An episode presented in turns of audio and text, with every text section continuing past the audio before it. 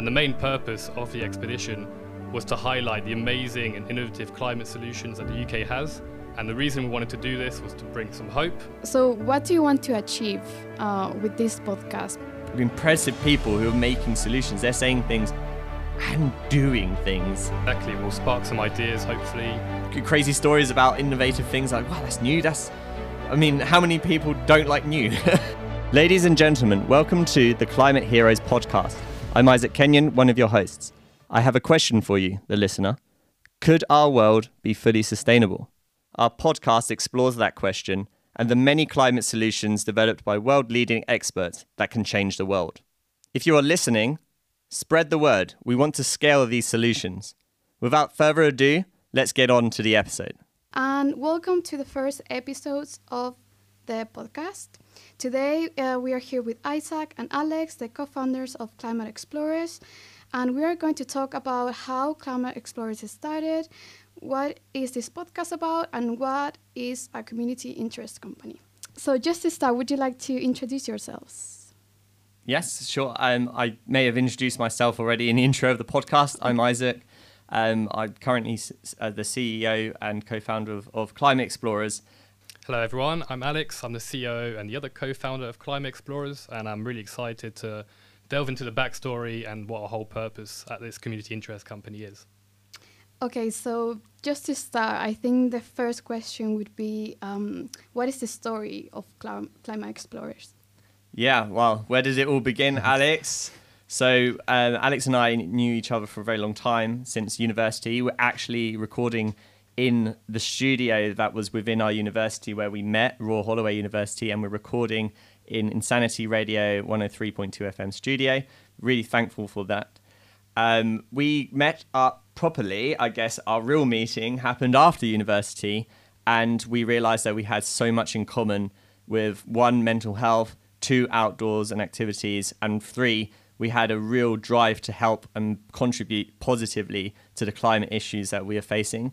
And that's where sort of a brainchild came together and Alex and I decided to go on a adventure that was going to raise awareness of climate solutions. All right, and I'll go into the actual adventure we did. So the first project we did together was called Pedal for Parks, and it was a world's first expedition, cycling all the way from the Orkney Islands, which are just above Scotland, for those who don't know, to the Isles of Scilly, which are just southwest of the of Cornwall in the south of England. Uh, we did this over two weeks, and we didn't cycle just the land parts. We also cycled the water-based parks on water bikes, which is quite an adventure and unique. No one had done this before.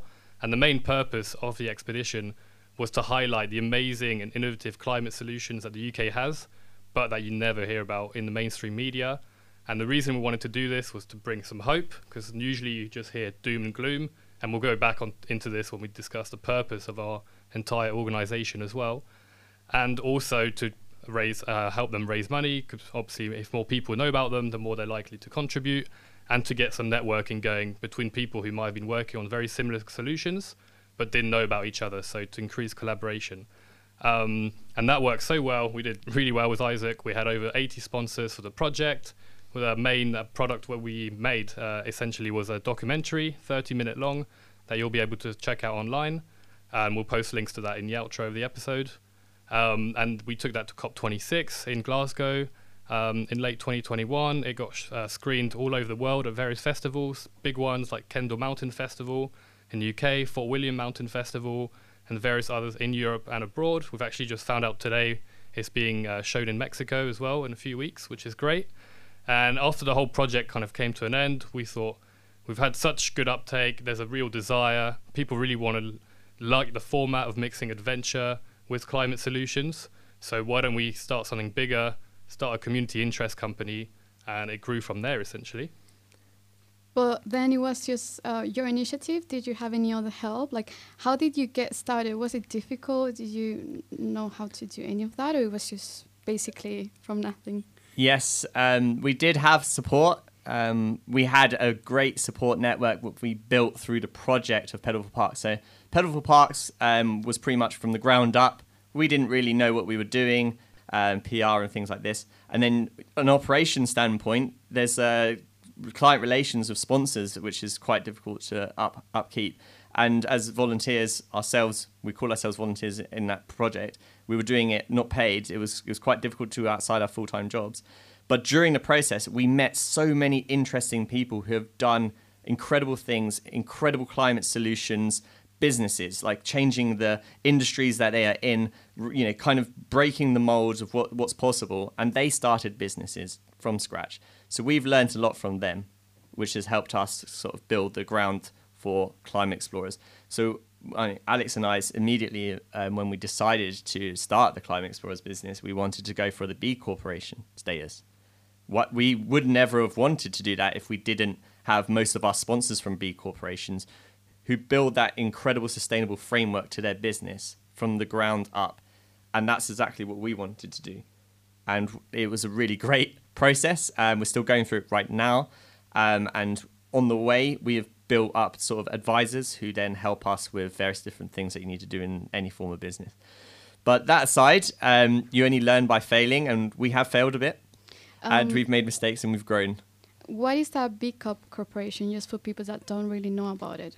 Yeah, so the B Corporation um, sort of status is kind of like a green label for a business where there is some strict guidelines to how you can run your business to be something that can also contribute positively, not just you know to the shareholders and making profits for them, and also you know the people that um, buy your, your service or product, but the planet as well. So how can we reduce our environmental impact or our social and ethical impact on employees in a humanitarian way?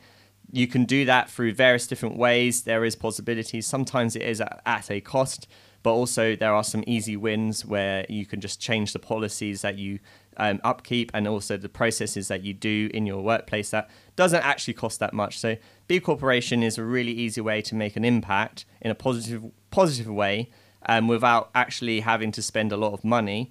Um, one of the best ways to do it, if anyone is listening and we want to take a tip, start from the, the beginning of your business doing the framework for it.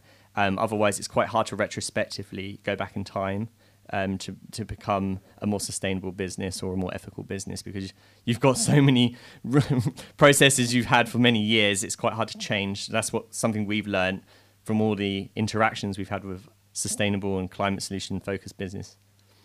Um, how difficult would you say was to start this business? Did you have many challenges over the years? we came from the lucky position of having done the first project and then kind of transitioned it into a business. So at first, it wasn't a business. Uh, it wasn't even registered or anything like that. It was more a charity project that we did and just kept growing and growing. Um, but the good thing in the UK is it's pretty easy to open a business. So there's a lot of help out there. In the help online is very easy to follow. It's 27 pounds to register, which is why so many startups and there's such a hub these days, not only London but all over the UK. Administrative overheads are not that high compared to a lot of other countries, um, which is very helpful. Uh, but we've learned so much that we've been incorporated for just a year now. It's our first year coming to an end, which is brilliant.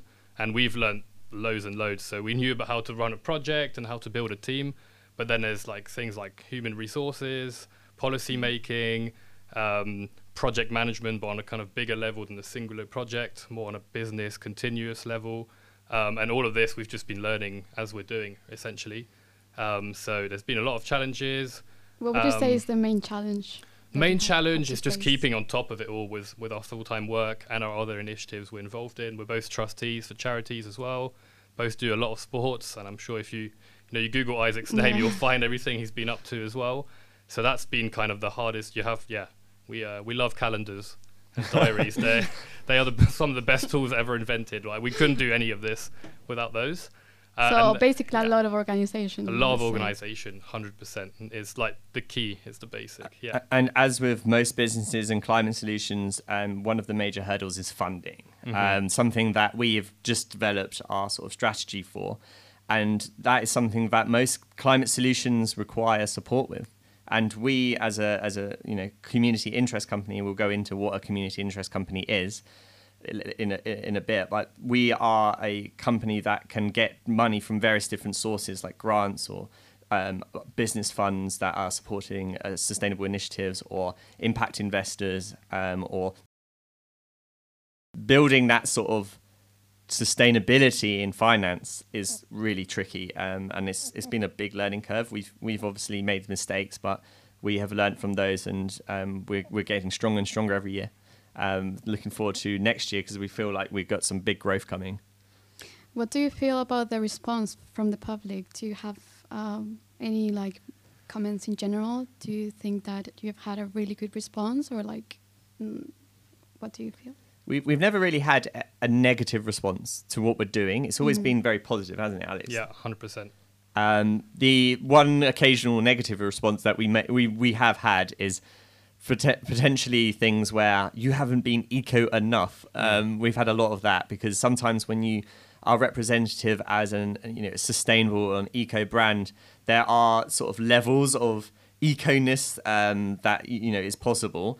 Uh, for some things like our Pedal for Parks journey, there was times where we had a film crew behind us and they had to you know move and be mobile, so they weren't able to cycle and film. Um, and that was one of the challenges for us to make a very sustainable eco film was the fact that there's going to be emissions, there's going to be a car following us, and we did get criticized for things like that.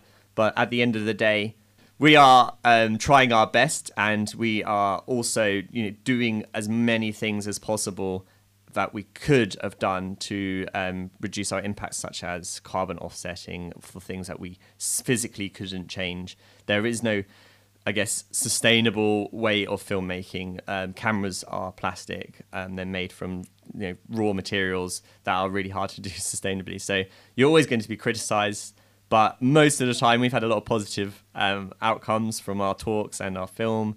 Lots of people have been inspired to do adventures like us. So Alex and I went to the Blue Earth Summit uh, about two weeks ago, and there was a load of films that have very similar uh, storylines where people are doing a very um, sort of man or human, uh, sorry, human powered journey where they're highlighting um, environmental projects along the way. It's become a trend since our film, so we feel very proud about that to inspire people to also try and replicate it.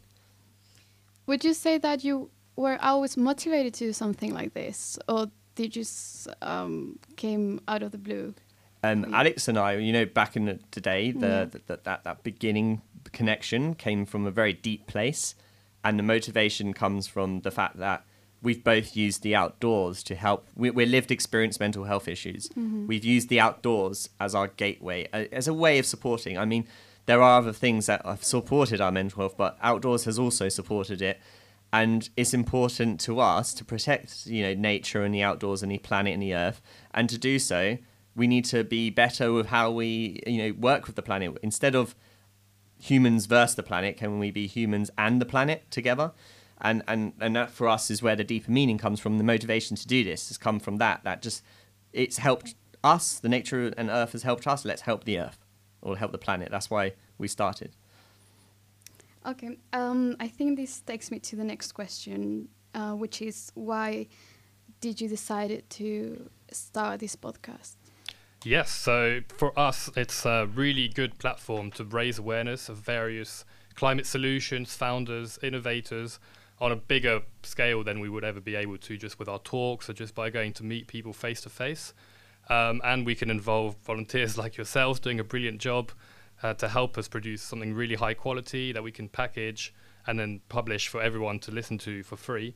Um, we know there's a lot of podcasts out there, but not necessarily with the same angle or take that we're going to bring. And there's a lot of just amazing things happening. We're going to start off with the UK, but we have ambitions to go more global as well. And it allows us, it's a pretty easy format as well because you can do it remotely, that you can bring people on even if they're in Scotland working on some amazing projects up in the Orkney Islands or down in Devon or in Cornwall working on a seaweed farm or, or one of the myriad other amazing things going on. Um, and it doesn't take you know an insane amount of funding to get going. So it's a nice sustainable way to build up the Climate Heroes project that we have, and just from a kind of easy base, and we can go step by step. And we're very lucky to have the volunteers and the equipment to be able to do this. Um, so that's the kind of driver to a bigger project that's going to come down the line as well. Yeah, Climate Heroes is a sort of brand, a sub brand name for all of the innovators and amazing climate solutions out there. And you know, we want to do films with these incredible places. So you go to a seaweed farm, and then you find out that you can 3D print seaweed, and then that can replace all of the plastic uh, takeaway packages that everyone eats and just throws in the floor. Um, you can actually just get seaweed versions of that, and then that will biodegrade or feed feed uh, some fish if you threw in the sea. It's just those sort of things that we want to bring to light. Uh, these are very possible and very achievable solutions that don't get the platform, and we want to give them the platform. What would you say that makes this podcast different to other ones? I think so. Most podcasts that I come across, and maybe other listeners come across um, in in this sort of climate solution space, is usually around the awareness of the problems or like the two degrees this and you know those things. But not often do you find the grassroots new innovations that haven't been found yet, or those sort of things can really shake stuff up. And that's why I think we've got a USP in this podcast because we can actually we've got a lot of researchers out there who can support us in finding these incredible solutions and then bring it to the public light. I mean, when you go on Google and you, you Google climate change, do you get climate solutions? No, you get negativity stories about how we're not hitting two degrees on repeat. And I mean, the COP27 conference, there are rarely climate solutions actually mentioned. They're very mm. high level political statements that mm. kind of, in some ways, if you read them carefully enough, they don't actually mean much. But they're, just saying things that kind of make people feel like something's happening. But mm. these, you know, impressive people who are making solutions, they're saying things and doing things that are making a difference. And that's that's what we want to. We want the doers. But also touching on COP, we were lucky enough to present our film and go into the Blue Zone at COP26 last year.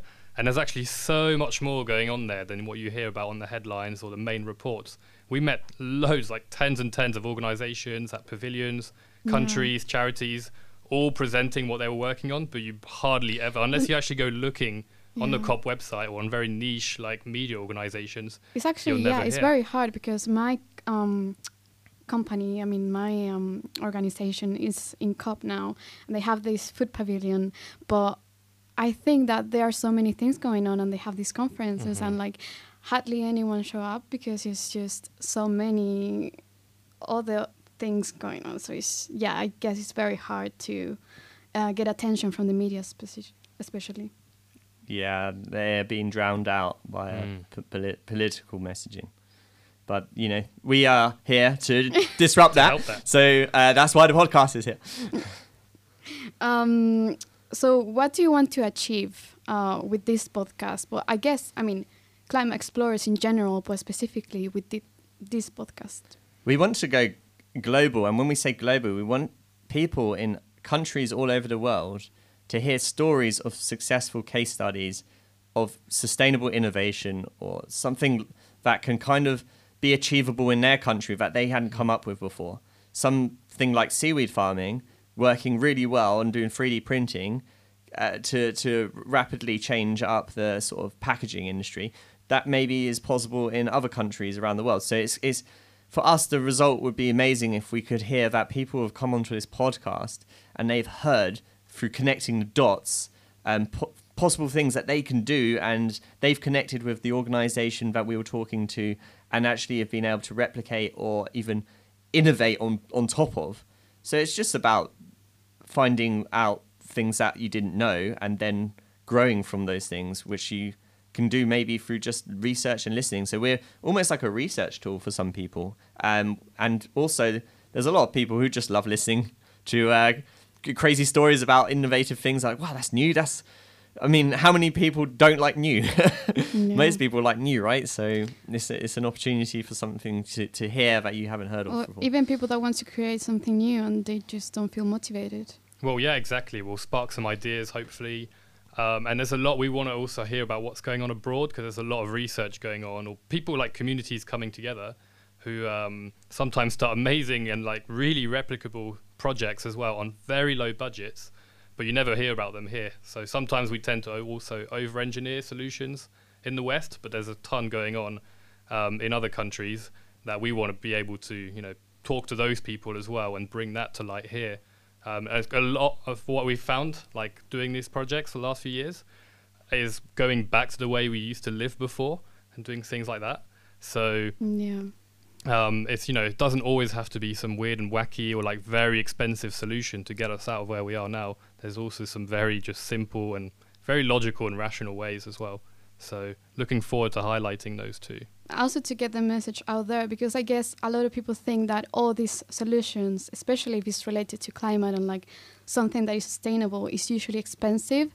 So how can you change that? How can you make people actually believe that oh, this is actually better and also cheaper? Mm-hmm. Yeah, there's ways to do so. Like when you start having enough people demanding for something, suddenly it starts a new industry and it becomes cheap Yeah. it will eventually um, become cheaper, and I think with more and more people asking for, uh, for instance, I work in the energy industry.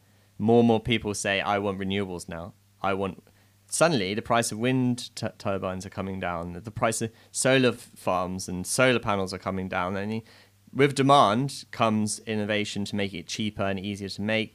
And um, using this podcast as a way to sort of you know bring an army to support these solutions um, that's a way of increasing demand and knocking the price down Yeah, I think you can see that a lot, for example, with vegan food. That everyone used to say like, "Oh, it's so expensive," and uh, I can't really afford it. But now with meat and especially eggs, I think are very expensive. So people are struggling to have Christmas dinners. And I think I saw a study that in a couple of years, I think by 2030, um, there are gonna be more plant-based options, and it's gonna be actually much cheaper than um, what we're eating now in the present. There's been a lot of behavior change recently as well, as climate change is being talked about all the time. You can't not hear about it these days. Everyone's at least got some opinion and has done something about it. Some research. as well. Exactly. So now that it's kind of established, all of these solutions are starting to grow and grow, and people take more interest, and it affects every single aspect, every single industry. But you're starting to see from really everywhere things piling in now, which is really great.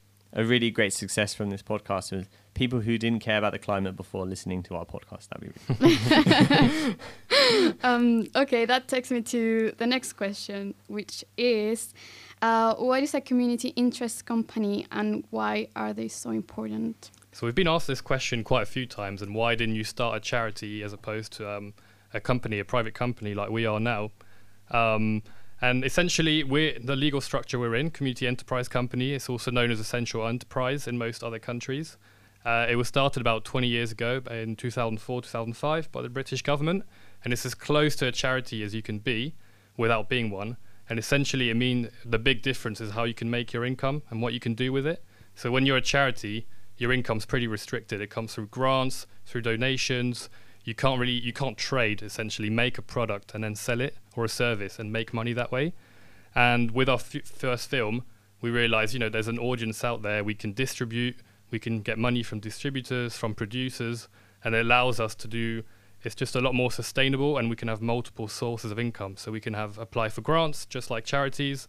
There's some dedicated just to community interest companies too, and then we can make products like our multimedia series, Climate Heroes, that we're working on. Income through the podcast, through TV series, through blogs, um, and so it just means we, because we're doing this on the side too, um, it means we have a lot more flexibility and we're not restricted to just one or two streams. Um, essentially, that's the big, big difference. And then, in terms of what happens to the money, because it's a social enterprise, it has to go either back into the company to make it grow, or to the community. So for us, the, the community is kind of global. At least most most of our audience is UK at the minute. But we've actually seen people from all over the world watching our films, going onto the website. Um, and so we're not, you know, niche in one or two regions. We're a fairly global project, which is great, which means we can reach more people. So all the money, and we have to obviously declare this. There's a lot of auditing and processes, and we have to see show exactly what we do with the funds.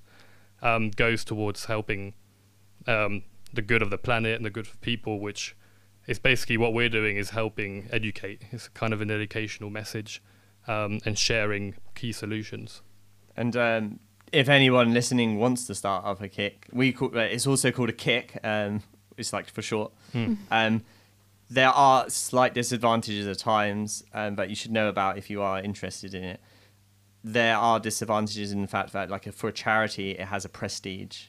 You know, it's a registered charity. People have that sort of knowledge that you can sort of trust and put value on a, on a charity. It's got it inspires confidence, which right now because kicks aren't you, there isn't many uh, compared to charities, and they're fairly new. It doesn't quite have that replication, but it's growing every single year, and you know, we hope in ten years' time that we'll be seen in that. You know, kicks will be seen in the same light, and um, obviously uh, we can't claim the, the same amount of. Uh, uh, tax reliefs. Um, um, that's just something for uh, people to know as well, compared to a charity.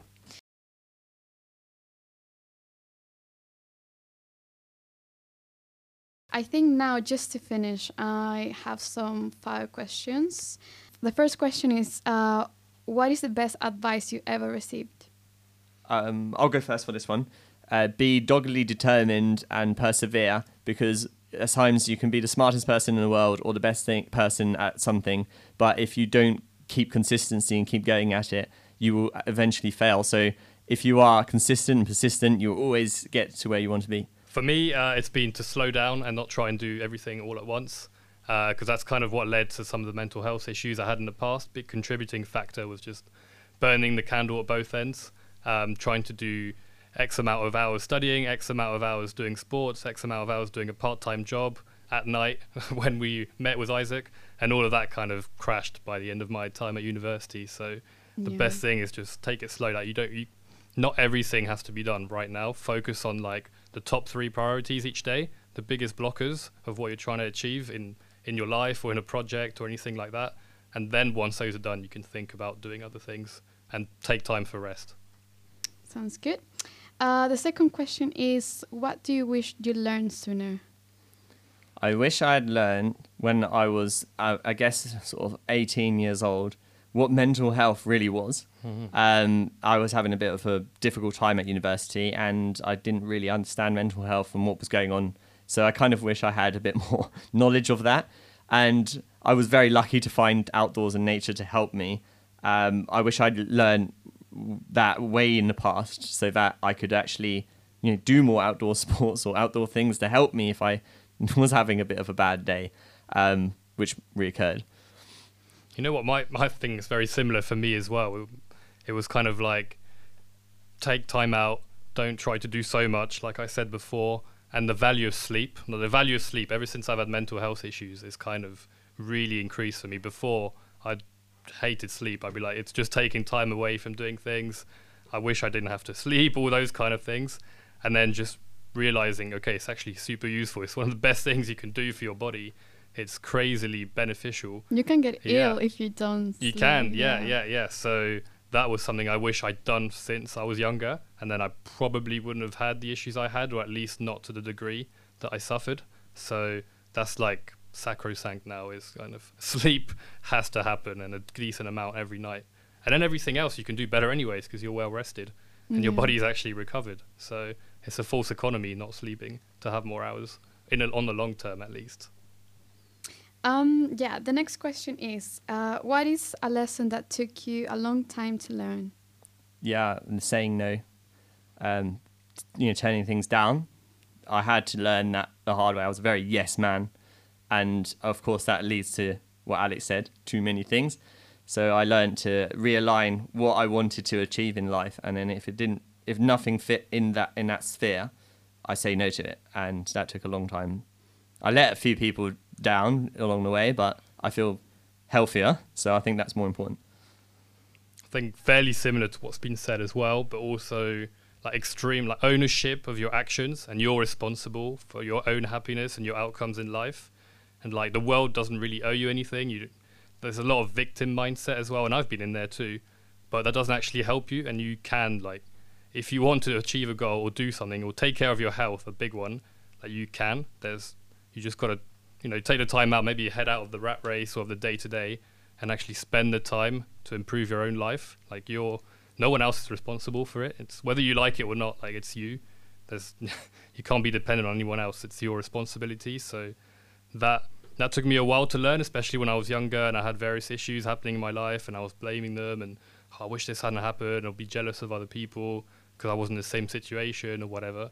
Uh, but then once you realize kind of that power that you have in yourself, and you can choose your own outcome, then that's really transformational. And that took a while to sink in, but now I think yeah. I've, I've, got there. How you look at things, I guess. in a very positive way or just in a very Yeah, no, negative way? absolutely. There's a lot of things that I do, like even cycling to work, where people will be like, "I could never do that. That sounds awful," and I love it. Like Yeah. for me, it's something I look forward to as well. Like actually being outside doesn't matter what the weather is. That's just like one concrete example, but just flipping the way you see things. yeah. Yeah, it's super, super great thing you can do for yourself. Um, the next ques- question is um, if you were to write a book, what would it be about? So I'll say climate solutions. That's something that we probably want to both. That'll be our joint yeah, book. a joint Yeah, book that we, we we want to do. Um, it's like- it's sort of a how to maybe create your own climate solutions or how to um, start a business that can be a climate solution business or how to um, you know one of those practical books that can actually help people. Uh, that would be quite fun. Would you say you like to write? Ooh, I'm, I'm, I'm actually dyslexic, um, so I'm not very great at writing. It's very hard for me to write, but with um, uh, you know help, yeah, I would love to write. I've done like not a lot of writing since school actually, like essays, things like that. Is Oh, you, of- but you, you, you. I've seen some of your blogs. I think you wrote a blog for Um, Climate yes, yeah, yeah, while so back. you have some good Oh, Thank you. Yeah, thanks for validating the blog. Yeah, I like to think I can write at least some sentences that make sense mo- most of the time, at least. I guess I wouldn't be any good at writing prose or anything too poetic these days, but I do like paying attention to detail, and I'm kind of the grammar king at Climate Explorers at the minute. That role's open to anyone else if they want it, for sure. um, We're always trying to pass off delegation.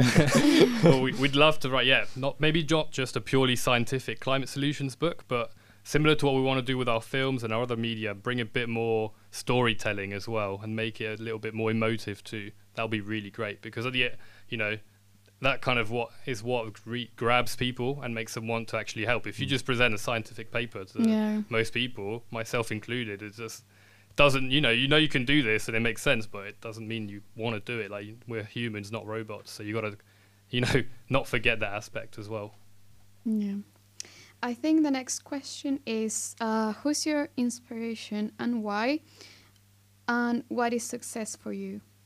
they kind of link together, I guess, those questions. Um, so my inspiration and why, as uh, I guess, is I kind of have some changes in inspiration as the years go on, um, based on the fact that what sort of my goals change a bit or my vision changes a little bit. I mean, it's been a journey, but the over- overarching uh, person that's played a lot of um, influence in my life has has actually been um, actually not just one person. It's my grandparents. Um, they have given me some incredible skills and um, knowledge that have h- helped me do what I need to do to learn anything I need to learn. They've taught me those grounding principles. Um, you know, be very determined, be really kind to people, and most importantly, help where you can. And those three principles of you know they've they've set me for life. And I you know anything I do, I always think back to those those those principles and what they told me. Um, I've always found it hard to find like someone I don't know, like a big personality or someone who's achieved a lot publicly t- as a, one source of inspiration. Like I like famous adventurers, famous scientists, people who've done really good things, but they're never really people I think about or who kind of drive who I am as a person and what I want to achieve. So I draw a lot more from people close to me and close friends such as Isaac. I find it, you know, it's big believer in surrounding yourself with the right people as well who help you. But number one would definitely be uh, my mum. We had some quite bad family issues uh, about 10 years ago, and the way she responded to that was really incredible and looked after myself and my sister um, and just kept going when kind of all the odds were against her. Moved country, moved back to France, took on work which she hadn't done for 15 years, and just kept going and going, kind of dog-headedly, but also in a survival kind of mode because she had to make it happen. Um, was just amazing, and I mean that. Since then, we've been a lot closer to, and we speak several times a week, and it's a big part of who the person I try to be. Um, always having goodwill and trusting people as well, things that she's really instilled in me, and being personable. Um, and I guess going on to the next section, which is success, for me, it's just happiness. Like, that's the number one. Are you happy or not? Maybe not all the time, and I'm, you know, I'm not buzzing 100% of the time, like would you- jumping up and down. How would you define happiness? Happiness, being content, like not being happy with just you like what you have, you're not envious of other things. It doesn't mean you don't have goals or you're kind of satiated, but it means you kind of look at everything around you. You think about who you are as a person, what you have, the people around. Appreciation. Appreciate exactly, and gratefulness, like hands down over anything else, because nothing else really matters if you think about it. Everything we kind of try and do is to make us. You don't really try to do things that make you unhappy overall. So that for me is like, is a, if I meet a person, they might be really rich or they might have done some insane achievement, but are they actually happy? Like when they go home and go home at night, do they like themselves? Are they, you know, do they have vices they use because they don't actually enjoy what they're doing? Um, so that's that's the real goal to aim for for me. Well, um, what about you, Isaac? Happiness is very simple. Am I feeling good at that present time? If I'm not, what what what could it be? And I feel that happiness is not something that's always maintained. It's uh, highs and lows, and your lows. You can be happy in your lows. I mean, people always say Mr. Like Enthusiasm is a nickname of mine. I'm always comes across as very positive all the time. But you know, I do have lows, and I do. I find that like even in the lows, you can find happiness in the appreciation things that you said, and just understanding that are you doing things that fulfill you and if you are, then you should be quite happy. I think um, I generally seem to be very happy when I'm doing things that uh, fulfill me. Yeah, I think that's one of the main issues of our generation right now to find things that fulfill us when we have so many responsibilities. Yeah, it's quite an insular thing. Um, happiness. It's something that someone can't really tell you how to get mm. or what to do. I mean, people ask, "What does happiness mean to you?" But you know, it, do you ever hear those questions like? tell me how you you are happy. How mm. do I get happy? You know, there's a lot of that. I mean, drug dealer might say you can have this pill, but the, the, I'm t- what I'm trying to say here is that it's a very insular thing, and you have to go deep in within. Self-development. Yes, yeah, mm. and it comes from within. I think it's your responsibility. Again, no one is responsible for your happiness, and you're not responsible for anyone else's. Um, nature helps a lot, though, so yeah, that's one good way. Yeah, linking it back to this podcast yeah, and what true. we do, nature and like messages of hope 100% massive. So hopefully we can share some of that with everyone else too. Yeah there's uh, values as well right? You, uh, every human has their own values. Like what do you value? Do you value uh, appreciation? Do you value challenge? Do you va- what do you value? And then from there focus on the values. And if those values are multiple then focus on a few of them and throughout the day like touch those values mm-hmm. and hopefully yeah i think you might find that that, that ticks the boxes Sounds good. Mm-hmm. Okay, so we are going to start play a game on this show, uh, where the previous guest asks the next the next guest a question. Um, so here's yours. Yeah. So my question for the next guest would be, if you had a number one climate solution that could change the world that isn't your one, or isn't something you're working on, someone else's, what is it? And uh, please put us in touch. like that. That's like, very difficult, though. Mm, it's like because there's so many out there as well. trying to pick one. I'd like to like, hear that answer next time. For me, it'd be what is the biggest win that your industry has seen in the past year? So, in the past 12 months, what is one big success story or one big change that's having a transformational effect on what you're working on? Um, so I think yes, uh, those are all the questions. It was uh, great to have you in the first episode of this podcast. Um, and thanks for coming. Thanks for uh, having us um, at the beginning. It's going to be quite funny because now I'm going to be a host for the next ones. See you all in the next episode. we are always humbled by our guests and our audience. If you are enjoying the show, please give this a follow and share with your friends, family, and peers at work. Please visit our website to watch some more videos and learn about the guests on our show and their climate solutions in our blog section. To our loyal listeners, you may wish to consider sponsoring our podcast and become a patron so we can bring on bigger and better guests and find more climate solutions. Lastly, we have more content like this on our social media channels, so please give us a follow at Climate Explorers. See you on the next episode of Climate Heroes.